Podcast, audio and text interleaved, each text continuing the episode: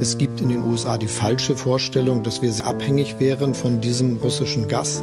Wenn Russland von Anfang an die Absicht gehabt hätte, die Ukraine anzugreifen, dann wäre es allerdings längst geschehen. Mit einer zunehmenden Entfremdung von Russland kann und darf Europa sich auch nicht dauerhaft abfinden. Wir wollen Sicherheit in Europa gemeinsam mit Russland gestalten, nicht gegen Russland. Ostausschuss. Ein Podcast der Salonkolumnisten. Ja, moin, moin. Mein Name ist Jan-Philipp Hein. Gemeinsam mit David Hanasch und Richard Volkmann habe ich das Vergnügen, den Ostausschuss der Salonkolumnisten regelmäßig moderieren zu dürfen. Herzlich willkommen zu unserer siebten Folge. Die zeichnen wir am späteren Abend des 17. November auf. Und heute, verehrte Hörerinnen und Hörer, geht es um Korruption. Seien Sie gespannt. Da wir diesmal niemanden bestechen wollten, unser Gast zu sein, heiße ich unsere Stammcrew willkommen. Ich würde ganz gerne kurz dann bei jedem Einzelnen auch wissen, wo er ist. Ich habe da so ein bisschen die, die, Übersicht verloren. Wir sind irgendwie offensichtlich verteilt auf halb Europa. Da ist zum einen Frau Gabriele Wojdelko von der Körper-Stiftung in Hamburg. Sind Sie auch in Hamburg? Heute Abend bin ich in Hamburg, ja. Wunderbar, herzlich willkommen. Da ist Jan-Klaas Behrens. Äh, bist du etwa wieder in Kreuzberg wie immer? Dann war ich gerade ein bisschen zu übermütig mit meiner Ankündigung. Von einer halben Stunde noch in Pankow, mittlerweile in Kreuzberg. Guten Abend aus Kreuzberg. Wunderbar. Herr Behrens ist äh, Historiker an der Viadrina Universität. Da ist Gustav Gressel vom European Council on Foreign Relations. Wo erreichen wir dich? Äh, ich sitze hier gerade in Wojnowice. Das ist ein, äh, ein kleines Schloss oder ein kleiner Ort in der Nähe von Breslau. Und ja, äh, dobry wieczór. Ja, hallo. Und äh, ich glaube, neben dir sitzt Franziska Davis von der LMU in München, auch Historikerin. Richtig? Das ist richtig, ja. Hallo aus Wunderbar. Und mit dir, Franziska, sind wir am Anfang gleich mal bei den schönen Dingen. Ähm, herzlichen Glückwunsch, denke ich, von uns allen zum Bayerischen Buchpreis für das äh, Buch Offene Wunden Osteuropas, das du gemeinsam mit deiner Kollegin Katja Machotina geschrieben hast. Ihr beschäftigt euch darin mit, oder ich glaube, der zentrale Gegenstand sind unterschiedliche Erinnerungskulturen in Europa. Wir müssen, denke ich, dieses Jahr zum einen ja sehen, wie Geschichte als Waffe benutzt wird. Zum anderen sehen wir aber auch, was es bedeutet, wenn Geschichte nur aus der eigenen Perspektive betrachtet wird. Und Wer zum Beispiel denkt, dass das Ende eines Krieges automatisch das Ende eines Massenmordes oder eines Totschlags, eines Massentotschlags bedeutet, der kann vielleicht tatsächlich äh, zu dem Schluss kommen, dass keine Waffenlieferungen an Opfer eine gute Idee sind. Für wirklich jeden Europäer ist deswegen euer Buch, glaube ich, eine extrem gute Lektüre-Idee, weil das gegenseitige Verständnis der unterschiedlichen Perspektiven auf unterschiedliche Geschichten ist wahnsinnig wichtig und das kann man, kann man, denke ich, über dieses Buch sehr, sehr gut lernen. Herzlichen Glückwunsch. Ja, vielen Dank. Und damit habe ich eine ganz gute Brücke, weil ich habe eine Vermutung oder einen ganz heißen Tipp, wer das Buch vermutlich nicht gelesen hat und es auch nicht vorhaben wird. Und damit sind wir schon wieder bei einer Gratulation an dich, nämlich äh, zu einem vorläufigen 11 zu 3. Das hast du gegen Gabriele Krone Schmalz errungen. Und wenn ich das richtig sehe, hast du jetzt auch noch den Videoschiedsrichter angerufen, um noch drei Szenen prüfen zu lassen, die da im Moment noch irgendwie vielleicht möglicherweise auf ihrer Seite stehen. Ich versuche mal ganz kurz das zu raffen, was da passiert ist. Äh, Gabriele Krone-Schmalz, der eine oder andere kennt sie noch als ARD-Korrespondentin in Moskau, hat einen Vortrag gehalten. Ähm, in diesem Vortrag ist sie natürlich wieder als äh, wahnsinnig Sachverständige äh, angekündigt worden über Russland und Osteuropa. Du hast diesen Vortrag ja eigentlich fast Silbe für Silbe auseinandergeschraubt ähm, und sie kommt dabei, wie man erwarten kann, nicht besonders gut weg.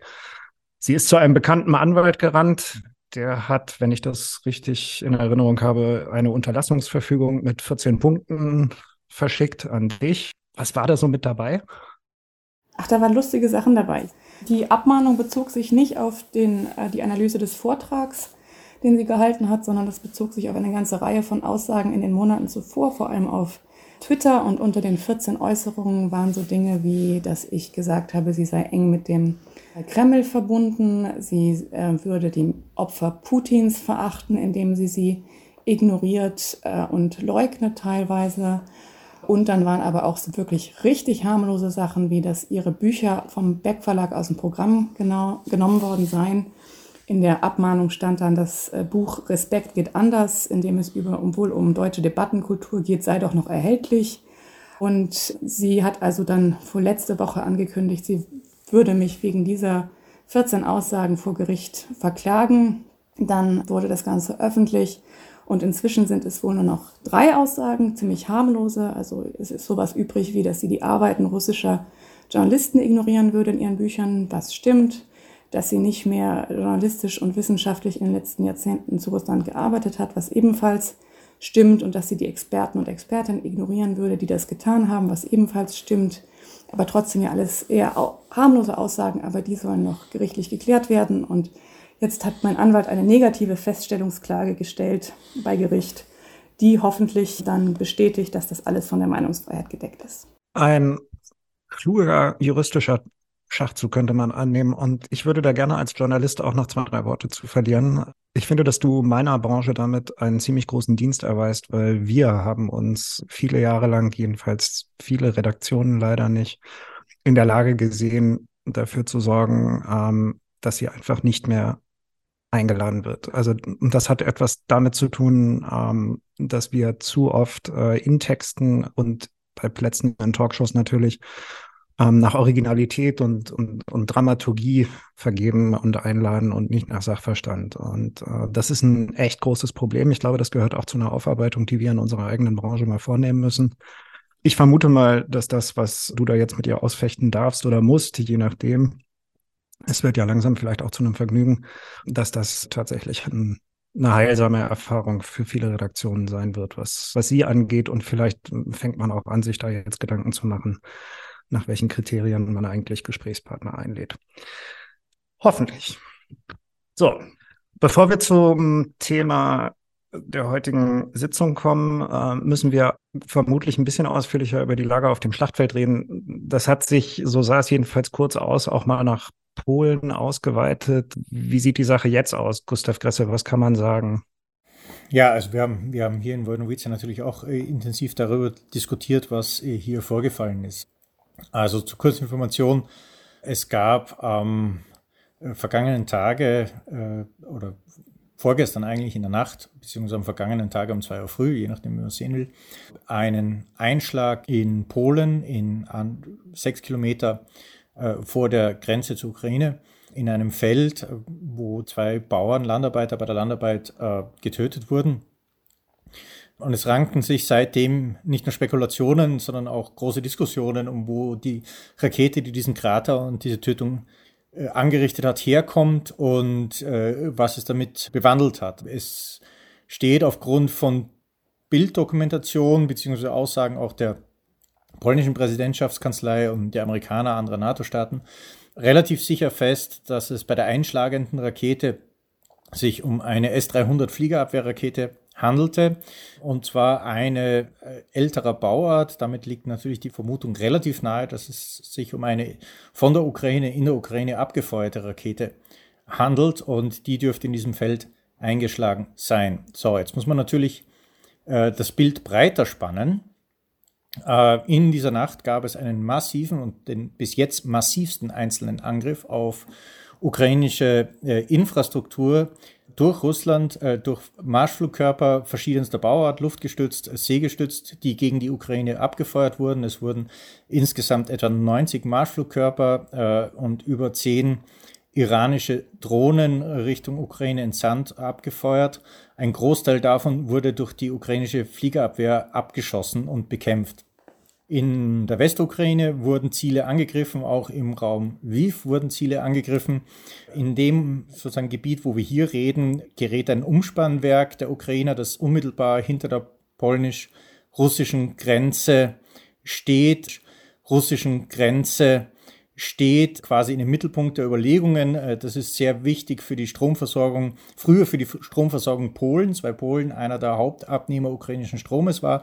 Heute für die Stromversorgung der Ukraine, da für den sozusagen für die, für die Aufrechterhaltung des ukrainischen Stromnetzes jetzt polnischer Strom entscheidend ist. Dieses Umspannwerk wurde, wurde angegriffen. Und äh, die Ukrainer haben natürlich versucht, mit ihren Fliegerabwehrraketen äh, inklusive S-300 dieses Umspannwerks auch zu verteidigen. Du meinst natürlich die polnisch-ukrainische Grenze. die NATO gaf, traf gestern zusammen, äh, um zu beraten, wie man auf diesen Vorfall reagiert.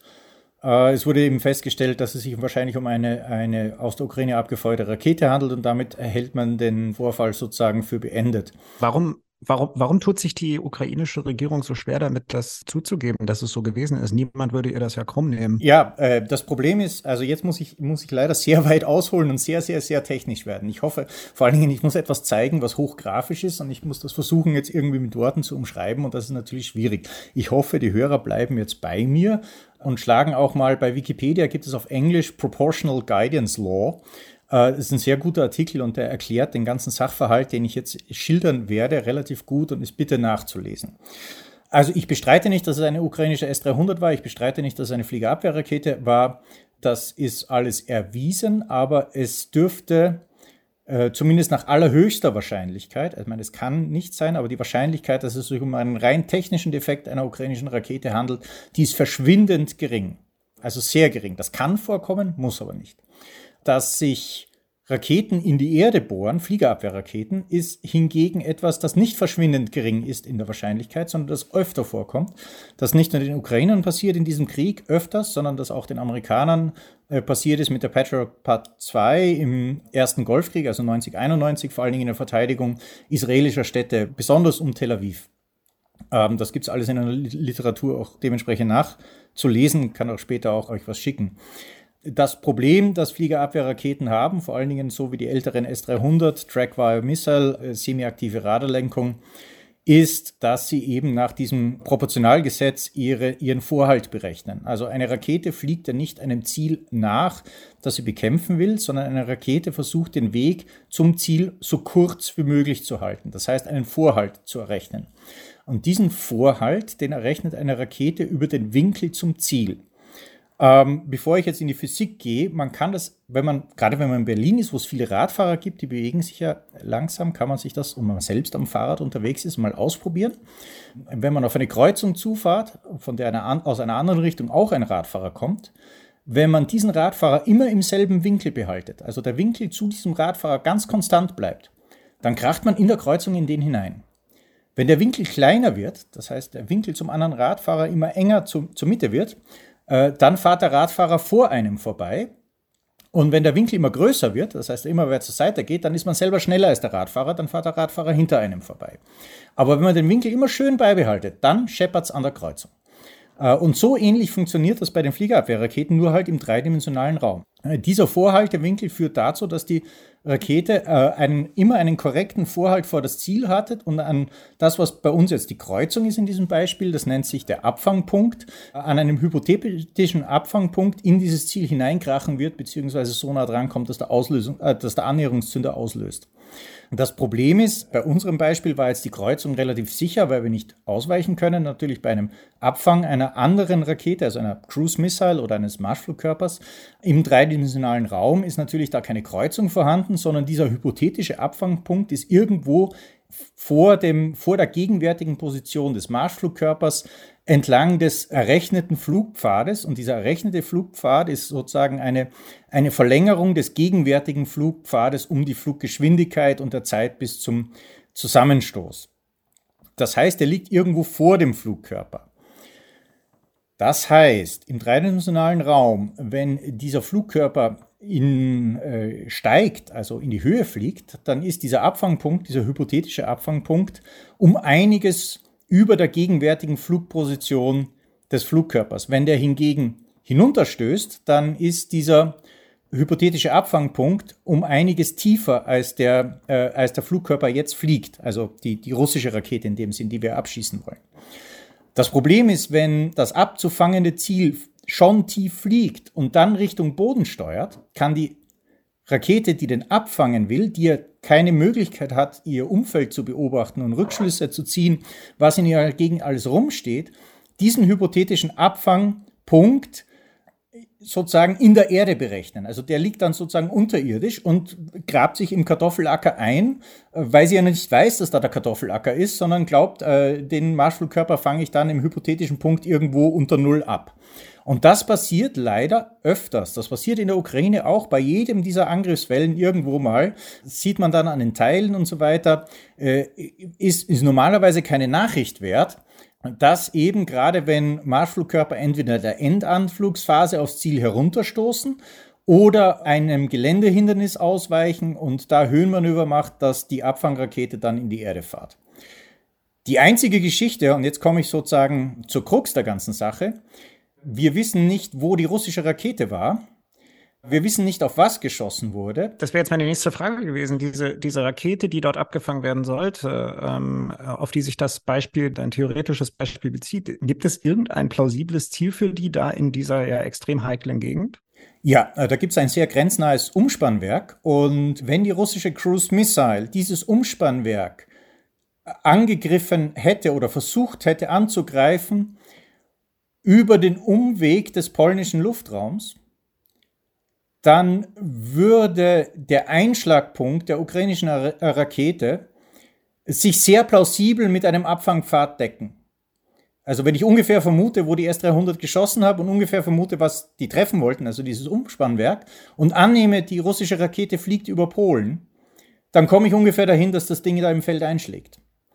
Was das Brisante ist, es liegt dann eine Luftraumverletzung der NATO durch eine russische Cruise Missile vor. Und ich glaube, das bringt Zelensky auf die Palme, dass dieser Teil der Geschichte anscheinend nicht erwähnt wird. Und die Diskrepanz in der Medienberichterstattung und auch die, die, die diplomatischen Verwerfungen, die jetzt vor sich gehen, ist, dass einige NATO-Staaten aus der Perspektive der sozusagen Eskalationsbereinigung oder nicht weiter eskalieren wollen, einen Teil der Geschichte erzählen, nämlich dass es eine ukrainische Fliegerabwehrrakete in Polen eingeschlagen ist. Und das streite ich auch hinten und vorne nicht ab. Das ist so passiert.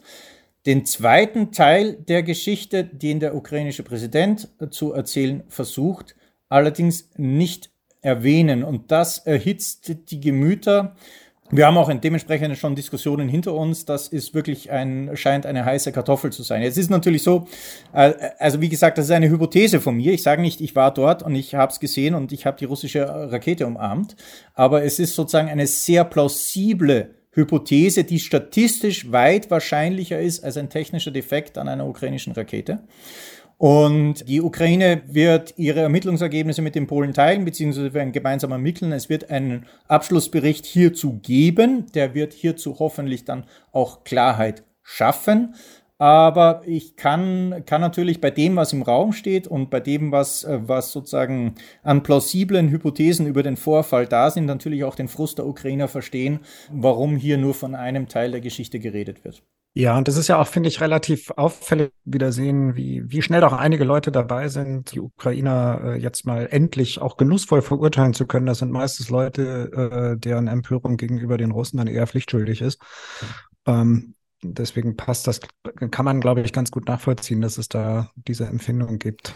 Das erstens und das zweite ist, es gibt auch so ein gewisses, gewisses Bedürfnis an Hysterie, ähm, äh, dass jetzt sozusagen der Eskalationsfall eintritt. Also selbst selbst wenn das keine ukrainische Rakete wäre, sondern eine russische, die dort eingeschlagen wäre. Und ich muss sagen, wenn man so grenznah angreift, wenn man ein Umspannwerk angreift, das sich unmittelbar hinter der Grenze äh, befindet, dann nimmt man eigentlich als Angreifer auch einen Zwischenfall in Kauf. Da muss ich schon sagen, also wir hätten auch die Möglichkeit, auf sowas wirklich zu reagieren, ohne dass wir in den Dritten Weltkrieg schlittern. Ja. Man kann Fliegerwehr an der Grenze verstärken, man kann Jagdpatrouillen, die solche Marschflugkörper auch abschießen können, an der Grenze verstärken. Also es gibt genügend Möglichkeiten, auf so einen Vorfall äh, militärisch auch zu reagieren, ohne in den Dritten Weltkrieg zu schlittern. Und meiner Ansicht nach ist diese Übervorsicht hier fehl am Platz, weil in Moskau äh, man natürlich auch registriert, aha, die guten Herren äh, bekommen wieder Bremsspuren in der Unterhose und äh, wir können im Grunde fortfahren mit ähnlichen Provokationen und Geschichten. Und die Reibereien entstehen, entstehen nur zwischen dem Bündnis beziehungsweise der Ukraine und dem Bündnis und wir sind da fein raus. Und das sind nicht die Lektionen, die man eigentlich Russland lernen lassen will. Du, ich muss aber sagen, hat das irgendjemand in ich höre das wirklich von dir zum ersten Mal. Also nicht jetzt, sondern vor ungefähr einer Stunde. Ich weiß nicht, ob ich zu wenig äh, online war, weil ich zu viel im Zug war. Aber das ist doch in den deutschen Medien vorgekommen, deine Theorie, oder? Ja, das Problem ist, äh, wer kennt sich in Deutschland zur Proportionallenkung aus? Ähm, du. es gibt einen guten Twitter-Follower, Gepard-Tatze, der ist alter Gepard-Offizier aber für, also Vorhaltewinkel für Kanonenflak berechnet sich anders. Die, die arbeiten nicht mit Proportionalrechnung. Das ist eine reine Raketensache. Da, dafür werden wir jetzt keine Zeit mehr haben. Danke. Ich denke, wir müssen noch kurz, äh, wirklich kurz über Cherson sprechen, ähm, darüber, was das an Veränderungen grundsätzlich bringt und natürlich die Frage, war es nun abgesprochen oder nicht? Also ich halte da die Absprache auch für eine relativ unplausible Hypothese, allein deshalb, weil die Russen doch einiges Wertvolles an Krieggerät zurückgelassen haben. Wir haben S-300 in relativ intakten Zustand erbeutet. Es wurden Luftraumüberwachungs-, Tieffliegererfassungsradar, äh, Systeme zur elektronischen Kampfführung, zur Funkstörung in relativ gutem Zustand erbeutet, wenn ich ein, ein Abkommen freies Geleit habe dann nehme ich die entweder mit oder spreng die noch rechtzeitig, weil solches Zeug, selbst wenn ich es äh, oberflächlich unbrauchbar mache äh, und die Ukraine es nicht unmittelbar verwenden können, äh, dann tauschen sie das bei den Amerikanern gegen verwertbares Gerät ein und die Amerikaner freuen sich, dass ihre Kampfflugzeuge und, und Lenkwaffen äh, sozusagen, wenn sie das Ding reparieren, dann live gegen, gegen solches Gerät testen können. Und, und warum, warum, warum, warum hinterlassen die Russen das und machen es nicht noch kaputt? Das ist natürlich schwierig, jetzt alle Einzelheiten der Kampfhandlungen zu rekonstruieren, aber es dürften am letzten Tag äh, dürften einige russische Linien einfach zusammengebrochen sein. Da wurden äh, frisch mobil gemachte Kräfte eingesetzt. Die Ukrainer haben in der Nacht vom 10. auf den 11. massives Artilleriebombardement auf die russischen Stellungen losgelassen. Das hat viele Verteidiger anscheinend zermürbt und dann sind sie schneller durchgestoßen, als man gedacht hat. Und da gingen dann einfach da, bei manchen Stellungen ging es sich dann einfach nicht mehr aus, das technische Gerät zu zerstören. Sonst haben die Russen Großteil ihr technisches Gerät zerstört. Aus russischer Sicht war auch das Wichtigste, das Personal zu retten. Äh, durch die Beschädigung der Brücken, äh, durch ukrainische Artillerie, Raketenartillerie war ein Großteil des, Gerät, des, schweren Gerätes ohnehin nicht evakuierbar in der kurzen Zeit. Aber man hat, äh, also in Kherson waren etwa 30.000 russische Soldaten, also im, im Oblast Kherson, nicht in der Stadt.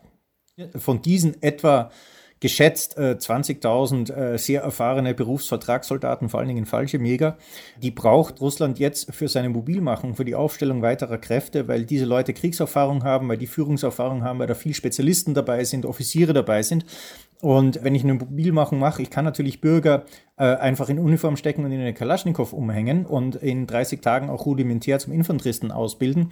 Aber die Offiziere kriege ich so nicht. Äh, die Spezialisten, die Unteroffiziere, das technische Personal für schwere Waffen, das kriege ich natürlich in so einer Ad-Hoc-Operation äh, nicht. Die muss ich irgendwo hernehmen, wo es schon Kriegs- und Kampferfahrung und Ausbildung gediegene gibt. Und äh, da hat Russland nicht mehr so viel Wahlmöglichkeiten bei den Verlusten, die es schon erstattet hat.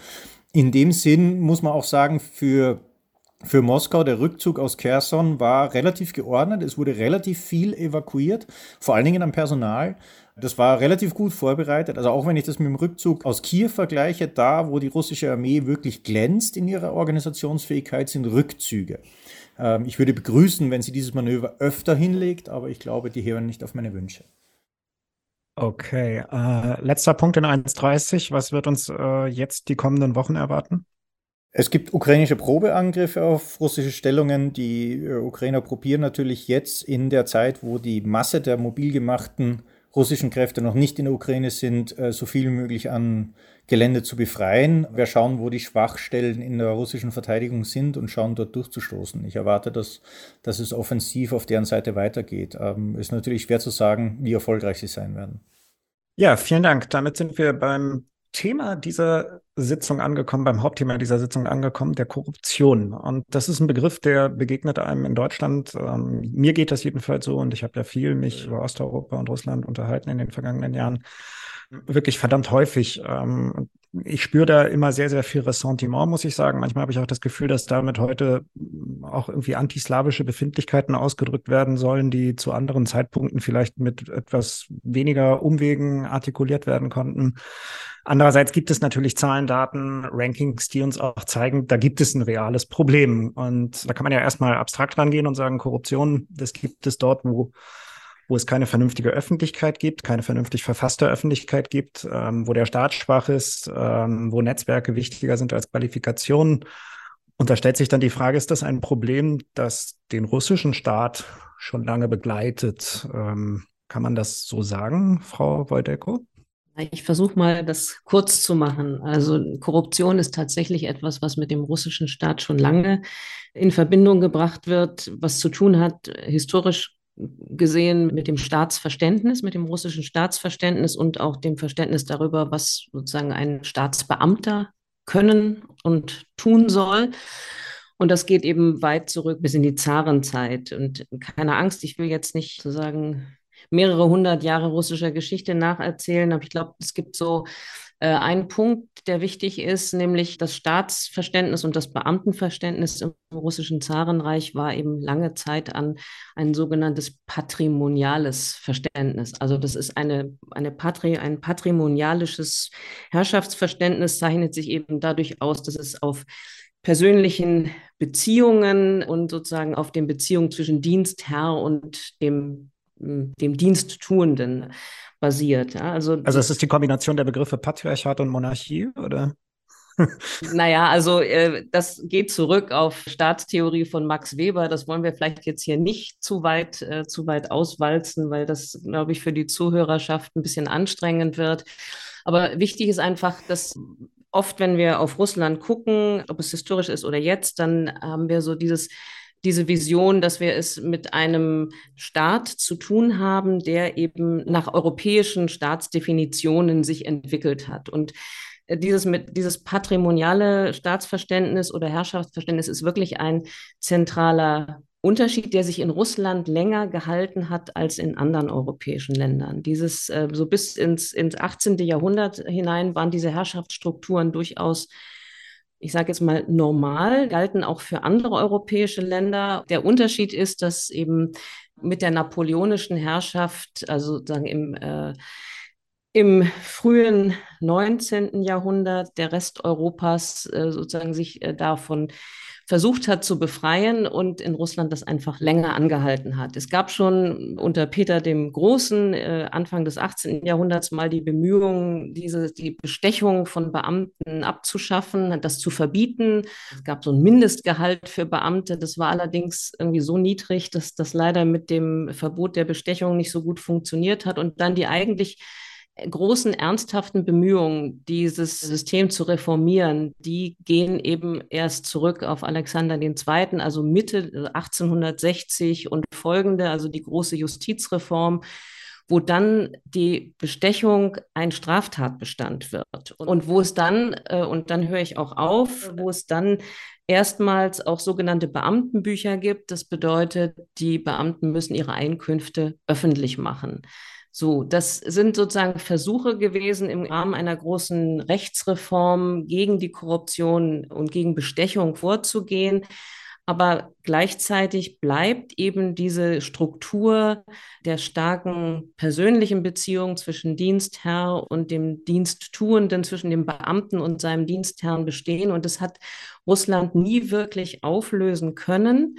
Die Bolschewiki haben dann mit der russischen Revolution dieses Thema Korruption auch nochmal propagandistisch ausgenutzt und haben es vor allen Dingen genutzt, äh, um gegen die Zarenfamilie und gegen deren, äh, gegen die Korruption dort, gegen die korrupten Strukturen der Zarenfamilie mobil zu machen. Und interessanterweise ist es dann so, dass eben in der frühen Sowjetunion ähm, im Vergleich zum Zarenreich sich die Zahl der Beamten sogar verdoppelt. Also das heißt, die Bolschewiki haben durch eine sehr, sehr stark zentralisierte Machtstruktur und durch eine starke Bürokratisierung ihres ganzen Herrschaftssystems dafür gesorgt, dass die Zahl der Beamten eher noch deutlich gewachsen ist und dass dadurch eben auch quantitativ die Korruption sich eher noch verstärkt hat. Den Zusammenhang verstehe ich noch nicht. Mehr Beamte, mehr Korruption. Also die passen doch andererseits auch wieder aufeinander auf. Also ein gut ausgestatteter Staat ist ja immer die erste Assoziation, die ich habe, wenn ich höre mehr Beamte. Ja, das wiederum, ähm, das habe ich ja versucht deutlich zu machen. Das hat irgendwie, das hat damit zu tun, dass es ein anderes Verständnis darüber gibt, was Beamte tun und leisten sollen in Russland lange Zeit. Also russische Beamten waren eben lange Zeit nicht, wie soll ich sagen, äh, hatten keine fachlichen Qualifikationen im eigentlichen Sinne. Eine lange Zeit war eine Grundvoraussetzung, als Beamter in Russland angestellt zu werden im Zarenreich, dass man schreiben konnte. Das hat wiederum mit der Bevölkerungsstruktur zu tun, mit einer großen bäuerlichen Bevölkerung und einer relativ kleinen Elite. Also man schreiben konnte, wurde man Beamter. Dann kommen die persönlichen Beziehungen hinzu, die wichtig waren, um Aufstieg und sozusagen ähm, äh, Fortbestand der Beamtentätigkeit zu garantieren. Es kam hinzu ein relativ geringes Gehalt, dass man sich praktisch aufbessern musste. Und diese ganzen Komponenten zusammengenommen werden dann in die russische Revolution hinein transformiert und verschwinden dann nicht automatisch dadurch, dass es einen ideologischen Umsturz gibt. Okay, ich verstehe. Darf ich dazu noch kurz was ergänzen? Für die Bolschewiki und dann auch für die Sowjetunion war das Aufblähen des Verwaltungsapparats und das Schaffen von Überlappungen in Zuständigkeiten und in Dienststellen auch ein bewusstes Instrument, das Primat der Partei gegenüber der Zivilverwaltung sicherzustellen. Weil wenn ich bewusst ständig Interessenskonflikte schaffe, dann brauche ich einen Schiedsrichter zwischen diesen Zuständigkeits- und Interessenskonflikten und das war eben dann die Partei. Das Problem war dann mit der Auflösung der Sowjetunion, mit der, mit der Auflösung des Monopols der kommunistischen Partei, dass natürlich die, in dieses Vakuum des Schiedsrichters dann sozusagen das Bestechungsgeld hineinfloss. Wenn man die Geschichte der Korruption der Sowjetunion erzählen wollte, welche Wellen oder welche Linien könnte man da zeichnen, Jan-Klaas Behrens? Äh, ja, also unter Stalin sozusagen wissen wir nicht so viel über die Korruption. Wir wissen natürlich, dass da sozusagen die Strafen besonders drastisch waren, was dazu auch geführt hat, dass die Korruption wahrscheinlich vergleichsweise gering war. Andererseits wissen wir auch, dass sozusagen diese Planerfüllungen, die im Stalinismus geleistet werden mussten, in den ersten fünf Jahrplänen gar nicht im Rahmen des vorgegebenen sozusagen möglich waren, sondern dass man auch Netzwerke brauchte, um da eigentlich weiterzukommen. Aber da ist die Forschung noch relativ am Anfang. Was wir ganz genau wissen im Moment ist, dass die späte Sowjetunion, die Sowjetunion in der späten Khrushchev-Zeit, dann in der Brezhnev-Zeit, das war die hohe Schule der Korruption gewisserweise nicht. Und das ging ja rein bis in die höchsten Herrschaftskreise unter Brezhnev, sozusagen seine Töchter und Schwiegersöhne und so weiter, die da mitgemischt haben. Das wissen wir alles heute ziemlich genau. Und da haben wir auch dann, das beobachtet ja dann selbst der KGB, so eine Auflösung von Moralvorstellungen, die selbst sozusagen vom KGB und anderen sowjetischen Kontrollinstanzen als hochproblematisch angesehen wird und ein System, was praktisch nur noch auf Selbstbereicherung beruhte. Gorbatschow versucht das dann zu durchstoßen. Gorbatschow ist ja eigentlich ein Leninist, der zurück will zur alten Schule. Das gelingt natürlich nicht und beißt sich auch mit diesen marktwirtschaftlichen Reformen.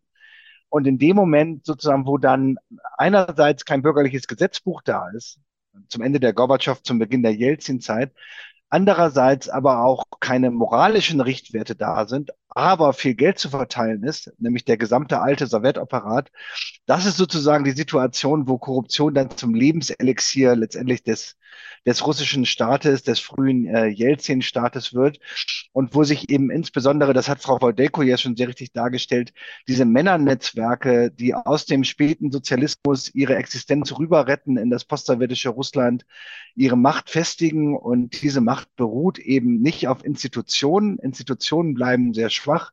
Es gibt eigentlich keine Institutionen im westlichen Sinne, sondern womit wir es zu tun haben, sind Netzwerke der gegenseitigen Bereicherung, wo es eben auch nicht um Leistung geht. Ne? Das ist sozusagen auch dieses Netzwerk von Putin, dann letztendlich aus Leningrad, sondern um Loyalität. Loyalität ist die Währung, die soziale Währung, in der bezahlt wird im spätsozialistischen, aber auch im postsowjetischen Russland.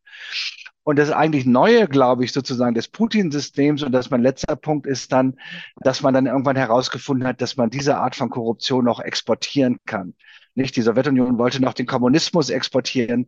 Das postsowjetische Russland will dann eigentlich nur noch die Korruption als, als Waffe exportieren.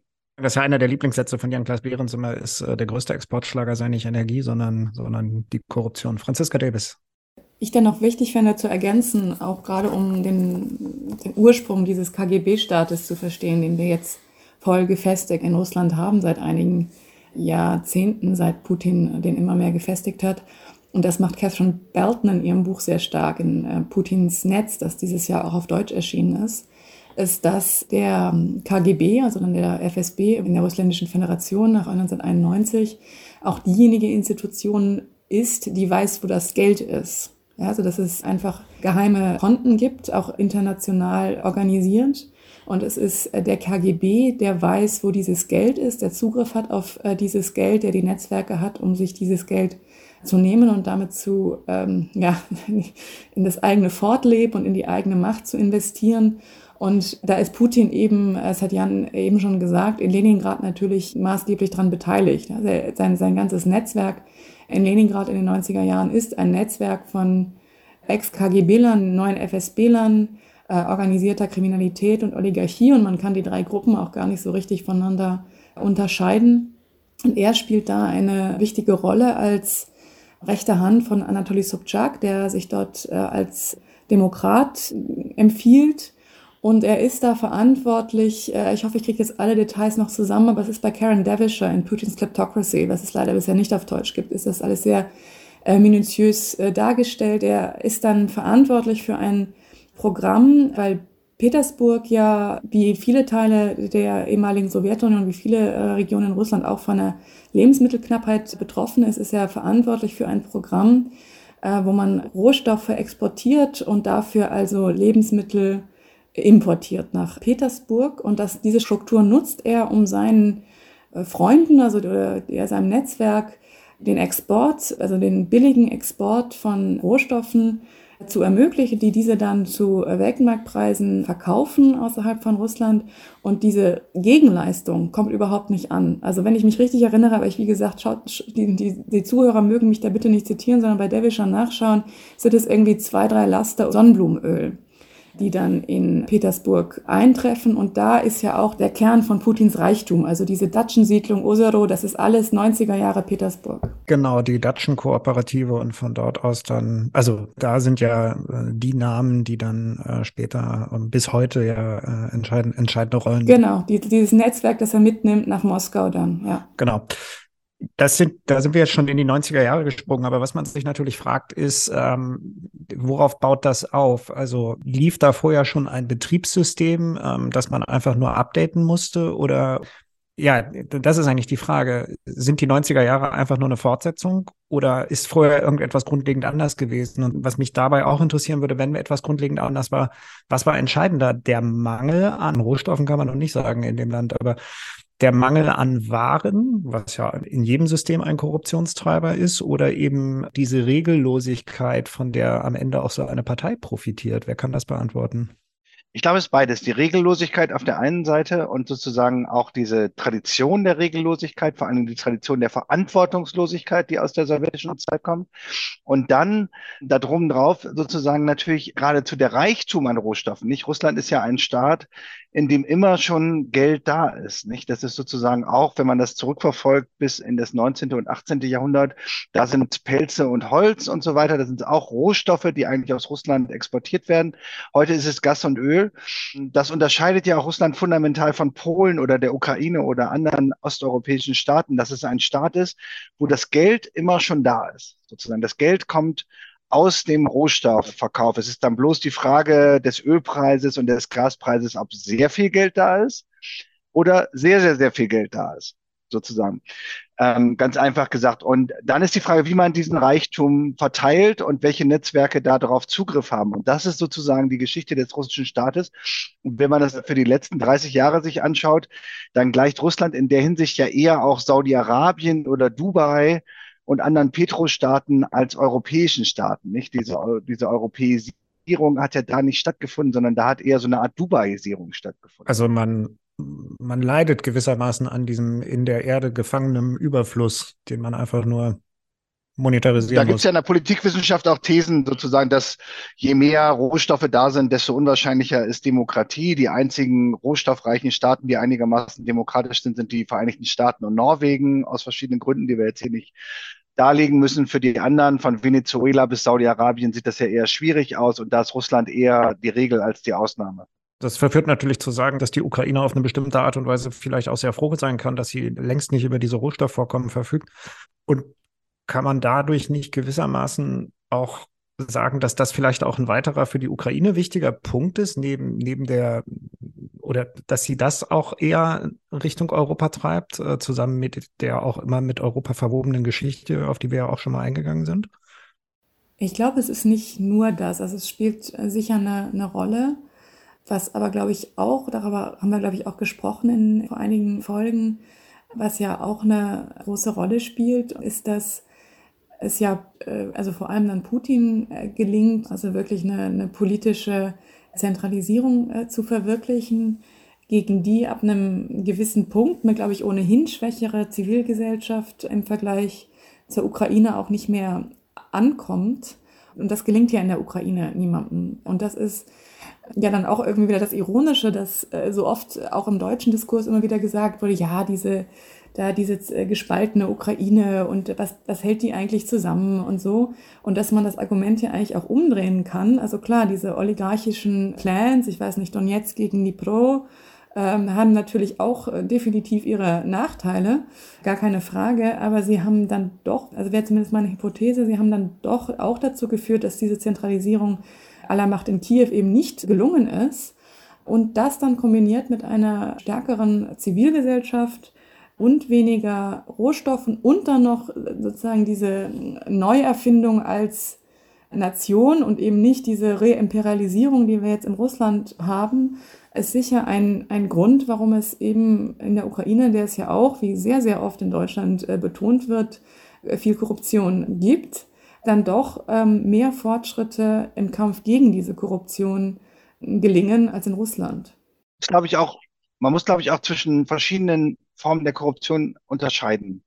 Es gibt einmal diese Elitenkorruption, die wir in Russland haben, die mit Rohstoffen zu tun hat. Die gab es natürlich in der Ukraine. Allein der Gastransfer hat äh, sozusagen dazu geführt, dass es da auch natürlich Rohstoffkorruption gab. Stichwort ist Julia Timoschenko und so weiter. Und es gibt diese Alltagskorruption. Korruption, die gerade die Menschen auch in der Ukraine immer wieder aufgebracht hat, natürlich die Russen auch frustriert. Die geht natürlich von ähm, der Polizist an der Ecke knöpft mir was ab, weil äh, mein Licht angeblich am Auto nicht richtig funktioniert oder weil ich zu schnell gefahren bin, obwohl ich gar nicht zu schnell gefahren bin. Ähm, in der Metro in Moskau in 1990er Jahren standen immer Leute, die irgendwie so Schilder hatten, ich verkaufe Diplome, also sozusagen gab unterschiedliche Preise für ein äh, Diplom bis zur Doktorarbeit und so weiter. Äh, relativ absurd, aber Teil des Alltags bis hin zu dem, dass eben Studierende auch bis vor kurzem noch in der Ukraine auch bis 2014 für gute Noten ihren Professorinnen, Professoren kleine Gefälligkeiten tun mussten. Das ist sozusagen diese Alltagskorruption und ich glaube, die muss man unterscheiden von sozusagen der Elitenkorruption. Nicht? Beides ist natürlich für das Verhältnis der Gesellschaft zum Staat ganz entscheidend weil die Bürgerinnen und Bürger das natürlich beurteilen und beobachten. Aber ähm, es sind unterschiedliche Dimensionen. Das eine ist eher so eine Armutskorruption, die sich daraus speist, dass die Leute einfach zu wenig Geld verdienen und dann ihre Machtstellung monetarisieren, also Professoren oder Polizisten oder so, andere Beamte, nicht wahr? Und das andere ist sozusagen die Korruption im ganz großen Stil. Ich würde ganz kurz Frau Werdelko noch mal da reinholen. Was hat sich da in den vergangenen Jahren in der Ukraine verändert? Sie meinen mit Blick auf die, ähm, auf die verschiedenen Arten von Korruption? Ja. Oder? Hm, naja, also Franziska Davis hat es ja schon versucht anzudeuten. Wir treten hier nicht an, um zu leugnen, dass auch die Ukraine ein Korruptionsproblem hat. Jedenfalls ich nicht. Da muss man sich nur den Korruptionswahrnehmungsindex von Transparency International angucken. Ich habe das mal gemacht in Vorbereitung auf die Folge von 2021, diesen Index mir angeschaut.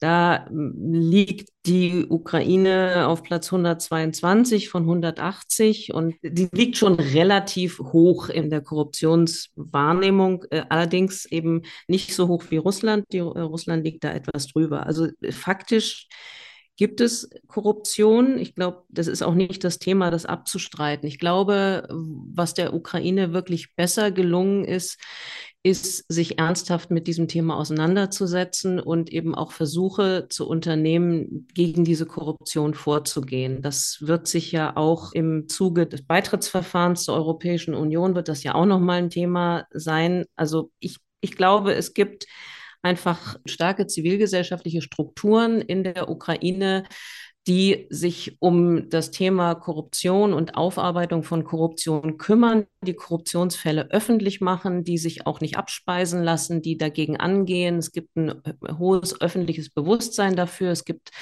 Jan Klaas Behrens hat eben gesagt, dass äh, die Ukrainerinnen und Ukrainer aufgebracht waren äh, und aufgebracht, ja, aufgebracht waren, wenn ihnen diese Korruptionsfälle begegnen. Ich glaube, das ist alles das ist, glaube ich, ein grundsätzlicher Unterschied schon, den man sehen kann, äh, den man sehen kann zu Russland. Und letzter Punkt, damit ich nicht falsch verstanden werde, weil das in Deutschland ist dieses Thema Ukraine und Korruption ja immer ein etwas heikles. Ich sitze hier auch nicht, um sozusagen dieses, um dieses Argument, was immer wieder gebracht wird, äh, zu wiederholen und zu sagen, die Ukraine ist einfach ein unfassbar korrupter Staat und deshalb verdient sie es nicht, dass sie in irgendeiner Weise unterstützt wird oder äh, sie verdient auch den Beitritt in die Europäische Union nicht. Darum geht es mir überhaupt nicht. Ich bin nur dafür, dass man jetzt auch nicht die andere Seite der Medaille nutzt und sagt, äh, es gibt dieses Problem nicht. Das Problem gibt es und es ist in der Ukraine, gibt es ein Bewusstsein dafür und es gibt eine Zivilgesellschaft und auch die Regierung, die tatsächlich sich darum kümmert und dagegen vorgeht. In Russland wird die Zivilgesellschaft bekämpft. Der Kampf gegen die Zivilgesellschaft in Russland geht ja einher mit dem Kampf, auch sich unbefangen und wissenschaftlich unbefangen mit der eigenen Geschichte beschäftigen zu können. Siehe Umgang mit Memorial zum Beispiel. Kann man sagen, dass, dass ein, ein, ein erfolgreicher Kampf gegen Korruption, wie, wie er in der Ukraine vielleicht langsam, aber doch stetig vorankommt, auch dazu führt, dass die Ukraine diese Gefährlichkeit aus Sicht der Moskauer Führung entwickelt hat, dass man da äh, immer stärker ähm, und am Ende dann mit kriegerischen Mitteln interveniert hat oder ist das zu weit gesprungen? Ich glaube schon, dass das ähm, 2014 für den Angriff eine, ein Faktor war. Also die, ähm, der Maidan hat sich ja äh, gegen Janukowitsch ähm, gerichtet, nicht nur, weil er ähm, immer autoritärer geworden ist und äh, weil er das EU-Assoziierungsabkommen, mit dem viele Hoffnungen auf Verbesserungen verbunden waren, nicht unterzeichnet hat, sondern weil er, ähm, und, die, und Frau Bodejko hat es ja schon gesagt, dass, ähm, Korruption ist ein großes Problem in der Ukraine. Und Janukowitsch, nachdem er 2010 äh, demokratisch gewählt werden worden war, hat dann in der Ukraine selbst für ukrainische Verhältnisse neue Maßstäbe gesetzt, was Korruption und Selbstbereicherung angeht. Und das fand ich immer so ein bisschen äh, absurd an diesem äh, Argument der Putin-Versteher, die ja dann immer irgendwas erzählt haben von russischen Sicherheitsinteressen. Und ich habe Putin in gewisser Weise auch verstanden. Aus seiner Sicht hat es Sinn ergeben, da 2014 zu versuchen, die ähm, äh, Ukraine zu destabilisieren, weil in Kiew ein kleptokratischer und autoritärer Herrscher ähm, gestürzt wurde. Und das ist etwas, was Putin in Moskau äh, nicht sehen will.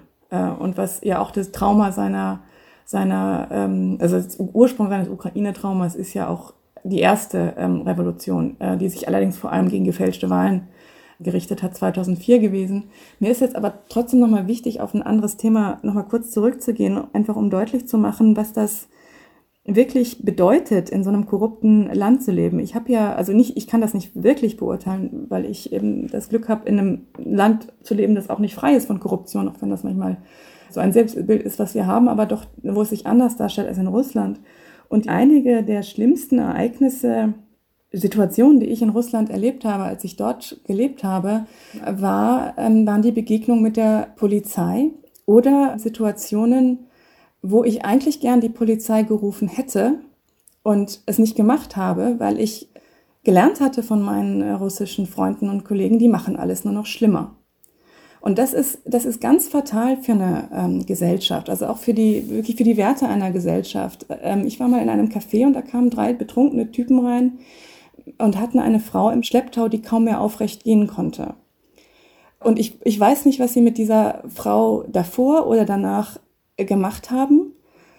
Und ich hatte das Gefühl, ich muss ihr helfen, aber ich hatte keine Ahnung wie. Das waren drei schwere Typen, die mich eingeschüchtert haben. Ich hätte, ich hätte da nicht hingehen können und sagen können, was macht ihr da? Und ich konnte dieser Frau aber nicht helfen. In Deutschland hätte ich die Polizei gerufen. Und ich war nicht die Einzige in dem Café, die genau dasselbe, dasselbe Gefühl hatte. Also es ist wirklich ähm, richtig schlimm für eine Gesellschaft, wenn man sich auf die Polizei so gar nicht verlassen kann. Und das war etwas, was sofort meine Freunde mir in äh, Petersburg äh, gesagt haben. Ruf nicht die Polizei. Was müsste in einem Russland passieren, dass dieses Thema in Angriff genommen wird? Äh, kann am Ende ein Land wie Russland da viel von der Ukraine lernen? Hieße das dann Dezentralisierung? Äh, ähm, sieht irgendjemand überhaupt eine solche Perspektive oder, oder ist das, ähm, wir haben ja schon gelernt, dass es offensichtlich da eine verdammt lange Tradition gibt, dass es dann offensichtlich wahrscheinlich auch schwieriger sein wird, das loszuwerden. Äh, hat irgendjemand eine Idee, wie das klappen könnte? Ich glaube, es gibt eine lange Tradition, aber wenn wir die russischen Kolleginnen und Kollegen sehen, die nach Deutschland oder USA oder Frankreich emigrieren, wir haben ja gerade wieder eine neue Welle davon, dann verstehen die sehr gut, dass äh, in der Regel jedenfalls, in der, zu 90 Prozent würde ich sagen, dass die Regeln, die in Russland, nach denen in Russland gespielt wird, dass sie bei uns nicht gelten. Das heißt, die russischen Kolleginnen und Kollegen, die zu uns kommen aus der Wissenschaft, die verstehen, dass man in Russland sozusagen diese Netzwerke primär pflegen muss und sich einem Patron, so wie äh, Gabriele Voldelko das ja auch ganz am Anfang dargestellt hat, unterordnen muss. Dass es aber bei uns eher meritokratisch organisiert ist. Nicht? Das heißt nicht, dass es bei uns nicht auch irgendwelche Netzwerke gibt. Ähm, das ist ja ganz klar, dass das System anders funktioniert. Und ich glaube sozusagen, wenn die Struktur der Gesellschaft grundsätzlich reformiert würde, ist es den Russen gar nicht so fremd, dass man das auch anders machen kann. Aber es gibt sozusagen im Moment nach so einer Art Schalter, der umfällt bei denen, sobald sie zurückkehren nach Russland, ähm, akzeptieren sie, dass die Spielregeln andere sind als hier im Westen, obwohl sie die westlichen Regeln auch verstehen. Und äh, da müsste man natürlich grundsätzlich sozusagen andere Spielregeln in Russland einführen. Ich halte es ehrlich gesagt nicht für völlig aussichtslos. Aus dem einen Grund, den ich schon genannt habe, dass die Leute das ja, wenn die in den Westen kommen, durchaus verstehen, dass es auch anders geht. Aus dem anderen Grund, dass die russische Gesellschaft relativ gut ausgebildet ist und sozusagen die Möglichkeit hätte, diesen Sprung zu machen. Nicht? Das andere, die, die andere, ähm, das andere Extrem wäre ja zu unterstellen, dass sozusagen gewisserweise in essentialistischer Weise die Korruption zu Russland gehört. Das glaube ich nicht. Man muss sozusagen die ähm, einzelnen Faktoren ändern, Öffentlichkeit, Strukturen und so weiter. Das ist natürlich ein langer und schmerzhafter Weg. Das sehen wir in der Ukraine. Aber unmöglich ist das sicherlich nicht. Und der Wille muss aber auch aus der Gesellschaft da sein, dass man diese Regeln ändern will und dass man sich nicht anpasst. Und ich sehe leider bei vielen Studentinnen und Studenten, die ich auch getroffen habe in den letzten 20 Jahren in Russland, dass in Russland häufig der Geist da ist, sich dem alten System doch zu unterwerfen. Wobei es ja interessanterweise äh, genau dieses Thema war, äh, das Nawalny zu seinem Thema gemacht hat. Ne? Also die, die Korruption. Und was er ja auch gemacht hat, äh, und klar, er ist ja auch nicht zuletzt deswegen massiv bekämpft worden vom Staat und ist, ist inhaftiert bis heute, ist, dass er ja auch, und eben bei denjenigen zumindest, die ihn wahrgenommen haben in Russland, also eher bei den jungen Menschen in städtischen Schichten, dass er auch versucht hat, ähm, diesen Mythos aufzubrechen, der ja auch immer noch von Teilen der Gesellschaft zumindest gepflegt wird, äh, dass äh, Putin sozusagen über all dem schwebt. Ne? Dass, dass es irgendwie gelungen ist, dass Putin dann doch noch immer mehr mit Stabilität verbunden wird und Sicherheit, also zumindest bis Februar diesen Jahres äh, und die Korruption eher mit ja, den Alltagsbegegnungen und dem unmittelbaren Umfeld ähm, verbunden wird. Und Nawalny hat ja genau das versucht äh, zu ändern, indem er eben gezeigt hat, schaut mal her, jemand wie Medvedev, äh, da hat er dieses äh, auch sehr recht erfolgreiche Video gemacht bei YouTube, ist voll mit drin. Ähm, wie sagt man, der Fisch ähm, stinkt vom Kopf. Und umfassend am Kopf, ja. Jan-Klaas Behrens, dein Gedanke Korruption und wir. Kann es sein, dass Handel durch Wandel uns viel stärker verändert hat als Moskau? Ich glaube, wir wissen es gar nicht genau. Und deswegen haben wir ja auch damals ähm, nach Kriegsausbruch SPD-Historiker gefordert, dass man sozusagen, dass wir eine Enquete-Kommission oder einen Untersuchungsausschuss zur Russlandpolitik der letzten 30 Jahre mal aufarbeiten sollte. Nicht? Also sozusagen, natürlich gibt es offensichtliche Fälle, ich will jetzt keinen Namen nennen, sonst muss ich wie Franziska demnächst auch ähm, in, in, die Rechtsanwalts, äh, ähm, die Rechtsanwalte reich machen.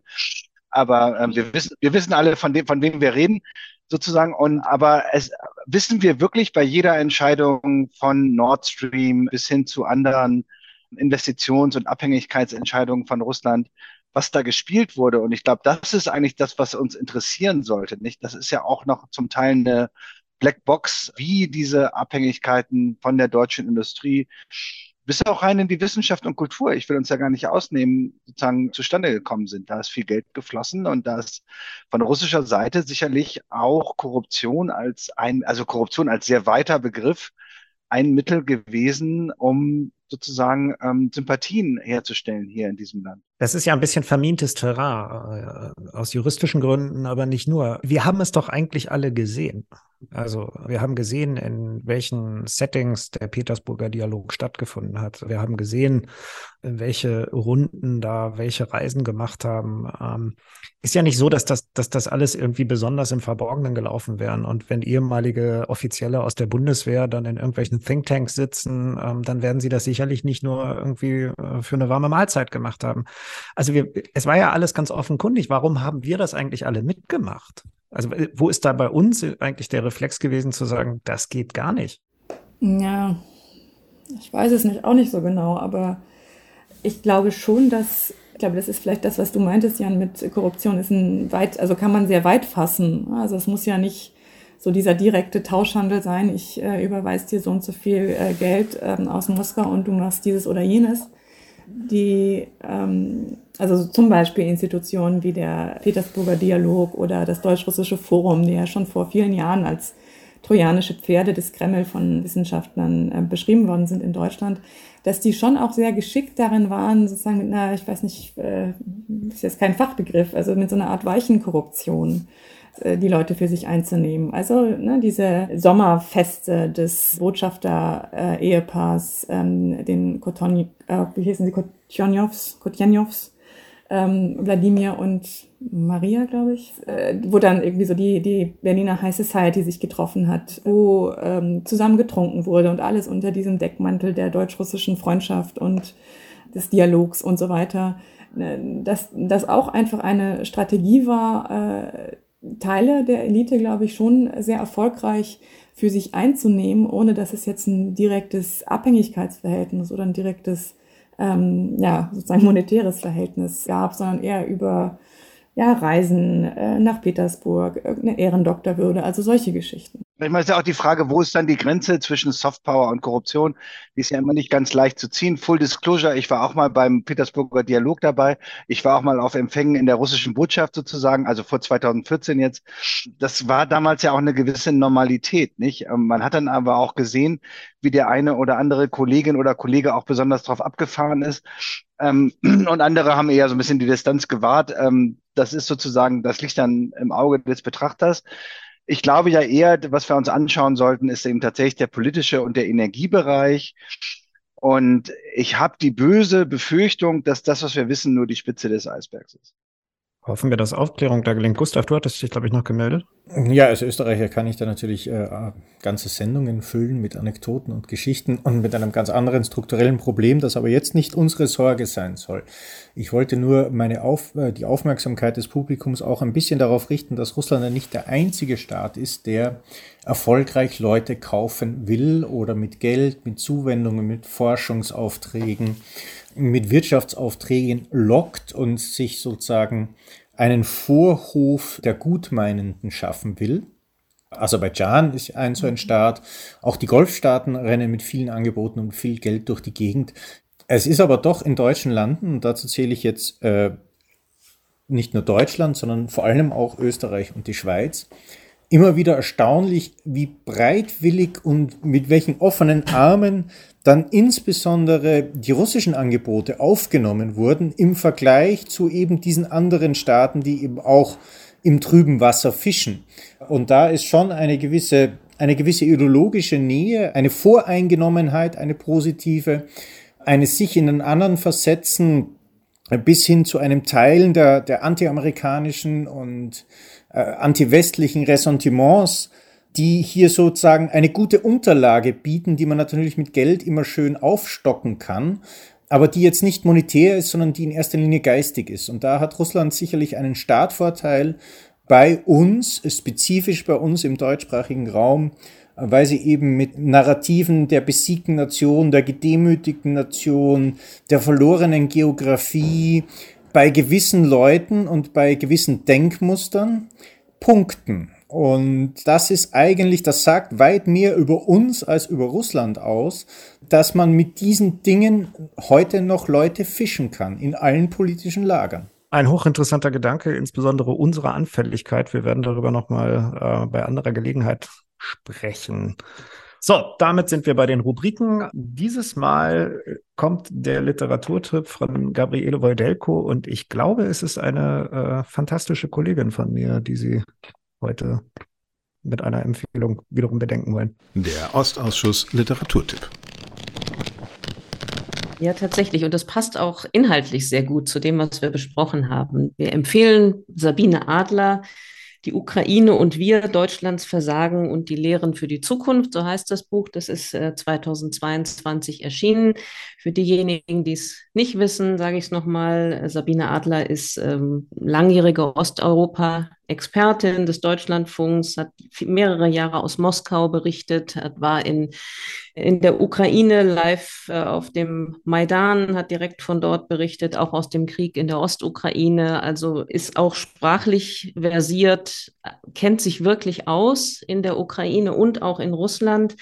Und in ihrem Buch zeichnet sie im Prinzip äh, die deutsche Politik der letzten 30 Jahre mehr oder weniger nach und versucht sozusagen sehr äh, quellenbasiert auf der, also basierend auf der Analyse von Statements von Politikerinnen und Politiker, äh, muss man auch sagen, aller äh, politischen Lager. Also es geht äh, nicht darum, sozusagen eine, eine Partei in den, in den Mittelpunkt zu stellen, sondern wirklich, es geht um eine umfassende Analyse deutscher Russland- und Ukraine-Politik der letzten 30 Jahre im Kern, wie ich finde, sehr ausgewogen. Sie entlarvt, in, das sind verschiedene Kapitel, also kürzere Kapitel, aus denen das Buch besteht. Sie zeichnet nach, sie entlarvt die eine oder andere Lüge, die uns verkauft wurde, was Russland angeht. Sie deckt auch auf. Wir haben heute in der Podcast-Folge darüber gesprochen, über die Strukturen, die sozusagen die Softpower Russlands äh, und manchmal auch ein bisschen mehr als die Softpower, wenn es um Energielieferungen geht, wenn es um Sponsoring geht, wenn es um das äh, bewusste Wegschauen wollen geht, äh, was, was Russland angeht. Also mir gefällt das sehr gut, weil es gut lesbar ist. Es ist äh, aus meiner Sicht journalistisch gut aufgearbeitet.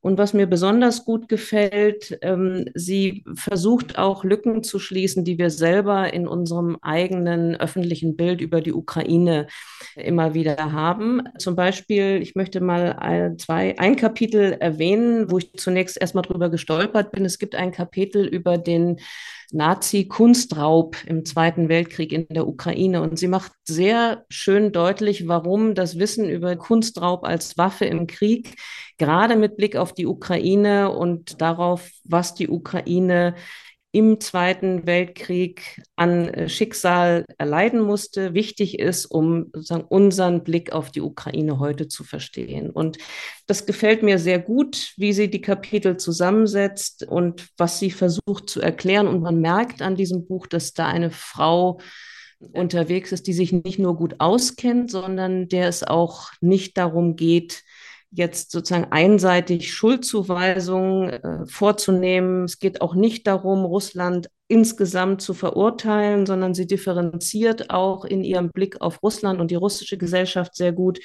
Aber sie ist schon sehr schonungslos, was unsere eigenen deutschen blinden Flecken und vor allen Dingen das Versagen der deutschen Politik an vielen Stellen in den letzten 30 Jahren angeht. Und deshalb unbedingte Leseempfehlung kann ich jedem und jeder ans Herz legen. Das war Gabriele Wojdelko. Sie hat empfohlen Die Ukraine und wir von meiner Kollegin Sabine Adler, die beim Deutschlandradio arbeitet. Ähm, Sabine Adler ist übrigens auch eine der Kolleginnen, die sehr vehement ein Format fordert, in dem wir aufarbeiten, was in den vergangenen Jahrzehnten passiert ist. Und äh, ich hoffe, dass sich da noch weitere Kollegen und Kollegen von mir anschließen. Und erschienen ist die Ukraine und wir im Christoph Links Verlag. Ja, dann kommen wir zum Bar der Woche und da schließt sich eine Klammer. Wir haben äh, zu Anfang der Folge über Gabriele Krone-Schmalz gesprochen. Jetzt spielen wir wieder in derselben Liga. Ähm, Gustav Gressel, wer wird's?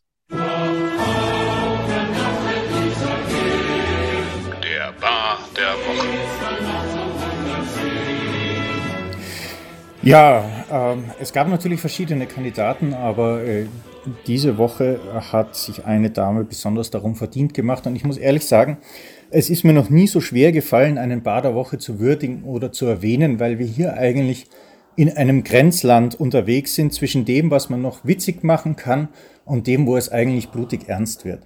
Um es kurz zu fassen, der Baderwoche geht an Ulrike Gouraud, Professorin an der Universität Bonn, äh, für ihr Interview im Radio München, in dem sie unter der ganzen Litanei an völlig verzerrenden Tatsachen vor allen Dingen die Kriege am Balkan als eine Inszenierung und eine Verschwörung der Vereinigten Staaten dargestellt hat, um antiserbische Ressentiments zu schüren und die amerikanische Machtposition am Balkan auszubauen. Ich muss ehrlich sagen, ich habe nicht gewusst, wie ich das aufnehmen soll. Äh, ich bin ja, ich bin ja als Österreicher da ein bisschen näher dran. Mein Urgroßvater ist noch in Banja Luka geboren. Wir haben Familie in Kroatien, in Bosnien. Äh, wie ich in die Schule gegangen sind, äh, kamen zu uns die gleichaltrigen Kinder. Also ich war da schon im Gymnasium, die, die zum Teil schwerste Kriegsverbrechen als Kinder miterlebt haben, beziehungsweise haben müssen, dass man diese Leute bezichtigt, Teil eines amerikanischen Komplotts zu sein, um irgendwie eine Nebenregion von Europa zu beherrschen, ist nicht nur völlig wahnsinn witzig, wenn man weiß, wie, wie, wie Kinder funktionieren und wie sie ticken und wann sie was erzählen. Das ist so irre, das kann eigentlich kleiner glauben. Und ich meine, wir als Bader Woche, wir als Podcast, wir nehmen uns ja an und für sich äh, Zitate auf, die, die naiv sind, die von Unkenntnis getrieben sind, die man sozusagen als Zivilgesellschaft, wir sind ja auch eine Zivilgesellschaft, dann kritisieren kann und wo man eine Diskussion anstoßen kann. Ich muss aber sagen, das, was Ulrike Gero macht, das ist Lügen in so einer Boshaftigkeit und in einer volksverhetzerischen Art und Weise, dass ich ehrlich sage, das ist an und für sich etwas für den Staatsanwalt und nicht für uns. Aber dennoch, der goldene Bar der Woche mit Schwertern, Eichenlaub und Brillanten an Ulrike Gero und bitte tut euch nicht an und hört das zu, das ist, das ist unmenschlich. Vielen Dank. Ich habe es mir äh, in Vorbereitung auf diese Folge angehört und äh, kann deine Empörung komplett nachvollziehen. So, das war Sitzung 7 des Ostausschusses der Salonkolumnisten. Bleiben Sie uns gewogen. Schauen Sie auch gerne auf salonkolumnisten.com vorbei. Dort finden Sie einen Spendenbutton. Wir freuen uns natürlich auch über äh, Spenden, weil wir hier und da auch technische Kosten zu tragen haben. In zwei Wochen begrüßt Sie hier Richard Volkmann. Bis dahin verbleiben unsere Diskutantinnen und Diskutanten. Da wären Gabriele Wojdelko. Sie finden mich auf Twitter unter Wojdelko. Jan-Klaas Behrens. Sie finden mich in Kreuzberg und darüber hinaus auf Twitter unter C. Behrens.